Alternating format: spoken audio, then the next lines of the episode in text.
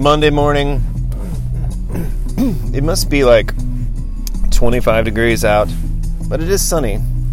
And uh, part of being an adult is just going through the motions, believing all is well, believing believing there's success currently underway and that there is success to be found throughout whatever day we find ourselves in. Um,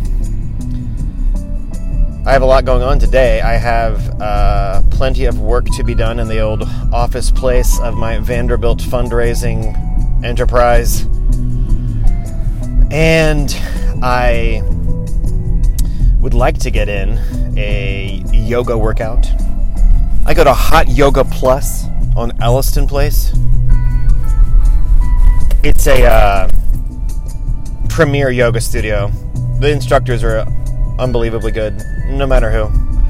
Uh, and it's hot yoga, so you have additional sweat, additional calories burned kind of thing going on. And importantly, one's body becomes more live. Or at least I tell myself that. I'm not the most flexible person. I'm not the guy who's like, um, well, look, I can't, I can't even touch my toes. All right, let's just let's get that out there. I've been doing yoga for years. I still can't touch my toes in a. I, I can't, and um, I I've increased a lot of strength in my musculoskeletal system. I believe through yoga. I do yoga about three times a week. Um, I've increased strength, but flexibility um, is is secondary. Um, yeah, I don't know. I'm I'm open to uh, further thought on that. I had a really good weekend. I will divide it into three separate but equal branches of documentary, social occasion, and personal project. I saw Free Solo. Free Solo is the story of Alex Honnold, who climbed El Capitan in California uh, without any ropes. He did it just as a human being and just used his hands and his feet. it's about 3,000 feet. And it may be the greatest documentary. I mean, the criteria that I'm using for that is it, it really does capture a momentous achievement. And I I think another embedded another embedded part of what happens is I think for most like I don't I don't I'm not a climber. I don't I don't even I never even think about doing the rock uh, the indoor rock climbing wall uh, at Vanderbilt Rec Center, which I have access to I never even. I guess I walk by it a couple times a week. Um, I, I, it's funny. I just don't. Um, so I'm, I'm just trying to paint the picture. I, I'm not the kind of person that's thinking a lot about rock climbing. I knew this documentary was going to be good. I, it, it was, it was particularly human, and I really appreciated you had a you had a not spectacularly charismatic or well spoken subject in Alex, but the documentarian crew uh, definitely got him talking several moments, several interludes where he says some really great stuff. And then there's this lovely and uh, intelligent um, girlfriend, Tanya, who is a part of the story. And she really she's not well i guess i guess you do learn that she has some climbing uh, instinct but um, she's she's there very much as a kind of um, human touch to this sort of um, unusually gifted athlete and the documentary is 100 minutes long which is a long time even for a movie I think anytime you get above 90 minutes, you push it pretty hard, but it, it flies by. You're not you're not totally sure where the story's going. You know what has to be done. You know he's supposed to climb El Capitan, and but the, the movie doesn't really start there. It kind of does some other things for a while. Very enjoyable, very moving. I've been thinking about it ever since I saw it. Tara and I had the chance to rent it or buy it. We bought it. uh, was only a few dollars more to buy it, and I um, I'm glad we did because I want to watch it again and I want to think about the movie from a few perspectives. I want to think about it from what is this what is what does the movie really have to say? I mean, the first time you see Free Solo, it's sort of overwhelming. You just keep thinking about is he going to die? and you know, I mean, you know he doesn't. Any, anyone, it's a true story. You know he doesn't die, but in a way that it, I can't really describe, you keep thinking he's to die, and uh, I don't know what that is.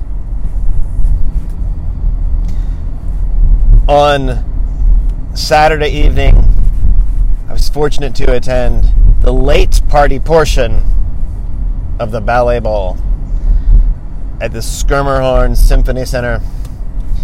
And I can barely fit into the tux that I wore a few years ago, two and a half years ago at my wedding. Tara, of course, never ages. Um, she did not wear her wedding gown, although she could have. Um, but she wore lovely, a lovely outfit, and I um,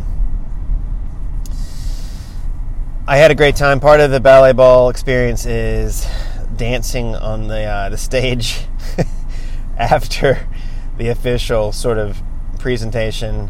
As a late party person, you don't go to the um, dinner, you go to like you watch you watch the ballet perform for a few minutes, and then you go and and you have drinks, etc., in the lobby, and and then um, and then you you begin the portion on the stage uh, where there's a, a fantastic band playing like club and dance hits.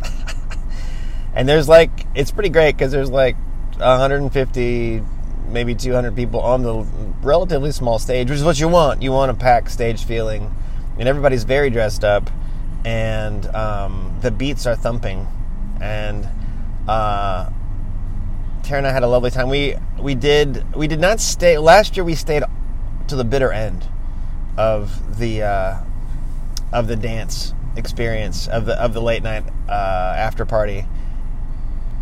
This year we had both done a run, uh, like a longer run. Tara's training for a full marathon and had run 10 miles. I am training to continue to be able to fit into my clothes and had run five miles. and I don't know if that had a big effect, but we were both like, you know, mm, we may not stay to the whole time.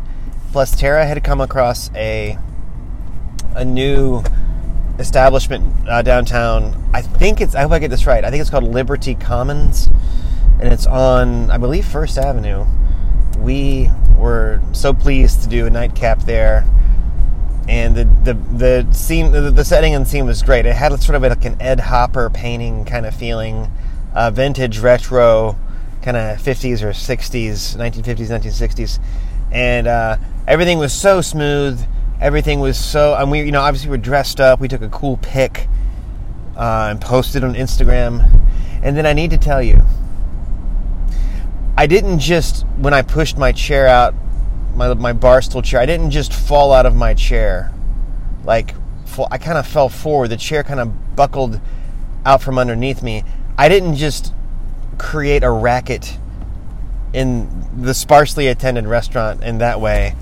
I also pulled another chair, another bar stool beside me down. So not just one, but two chairs echoed throughout the restaurant and it's a it's a slick tile floor. And I'm I'm I'm glad I didn't hurt myself. Um, the first thought would be, "Oh, Jeff, why don't you cut yourself off?" Well, it wasn't like that. I mean, it was just one of those things where you don't know how slick the floor is versus what level of traction that chair is going to have on the floor. I, I knew neither of those two things. I and I learned them in real time. Uh, the the chair just slipped out from under me, and as I lost my balance, I pulled another chair beside me, and we three different things hit the floor, me and two chairs, and the amount of racket was spectacular. Again, it's probably like ten people in the whole restaurant because it was late. It was around midnight, but I gotta tell you, that was really embarrassing. Uh, everybody was super nice. Um, we were we, we I'd already paid. We were on our way out. Um, there was nothing left to do except um, keep a low profile. Sunday, I stared into the abyss. I maybe like you. I talked about this a little bit on last last uh, last entry here on Attentionist, and um, I uh, I have an office space. I have a single bedroom, small bedroom. It's a perfect office size, but um, it has been in. It's not horrible, but it has been in a state of disarray ever since we moved in. Like, um, maybe I mean, it's gotten a, it's gotten a little bit better over the years, but it's primarily been cl- uh, just a bomb of clutter, and I knew. I, I knew and I know that I need I need to fix that. It's not cool. And uh, I gotta say, I got some I got some new furniture off Craigslist last Sunday, and I got it. I brought it home, and it's a little couch from Craigslist, and um, I uh, went back to at home and got a little tray table, and I also got some little stands for my desktop speakers, and um, a combination of uh, luck and rainy day outside and um, I think some rare amount of resolve. By 8 p.m. last night, I had gotten everything organized. I had vacuumed the rug there in the little office room. And I now have a space that I can. I mean, I've used it for a while anyway, but the space is now inspiring. Yes, there is some Marie Kondo going on. Um, it's a space that gives me joy. It looks how I want it to look mm, for the most part, like 90%. Um, you know, if I wanted to spend a bunch of money and make it even cooler, I, I could. but it definitely looks cool and feels good. And you know what? Here's one. I, here's one comment. I like to get up early in the morning and have some journaling time or some meditation time, uh, some reading time. And I gotta tell you, I woke up at 5 a.m. today and I was like, yep, I'm just gonna slip down the hall and I'm going to enjoy office room because my soul is there. So that was a win, man. And I hope I will keep it clean and together. I really look.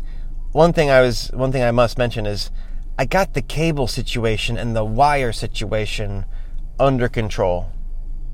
My stuff came via Amazon. This wire organizer little tub where you put the you put the power strip and all of the all of the plugs going into power strip. You put that thing in its space and you you tuck all the wires inside and um, it makes a significant difference into how chaotic your wire life is and I should take a picture. I will take a picture and put it not right now but I'll, I'll get it up there in the next couple days of the old uh, office space. Um, because it's inspirational man. It feels good. It feels joyful to have it in there. And um, I really feel inspired when I'm sitting in there working. I think that's something that I struggle with is the sense of taking good enough care of myself to um, create an environment where I welcome myself. Does that sound totally crazy? Um, Jordan Peterson has gotten into trouble for not being perfect. One thing he has in his 12 Rules for Life uh, best selling book is like, you know, you want to clean your own room. And uh, I know Jordan Peterson's not everybody's cup of tea, but there is something to getting one's space under control. And I not only did that, but I, I even made my space pleasant and enjoyable. I I adjusted. I had I have some little mirrors that are both um, decorative and functional, and they they were not hung very properly, and I rehung them last night. This is a little thing. I repositioned them and, and just re-nailed them into the wall, and uh, I could just tell it's a little thing. It took like ten minutes to get it properly arranged. But that, when I look at them now, it's a, it's an instinctive response of, oh yeah, I took care of that for myself, and um, yeah. Monday, I will be victorious.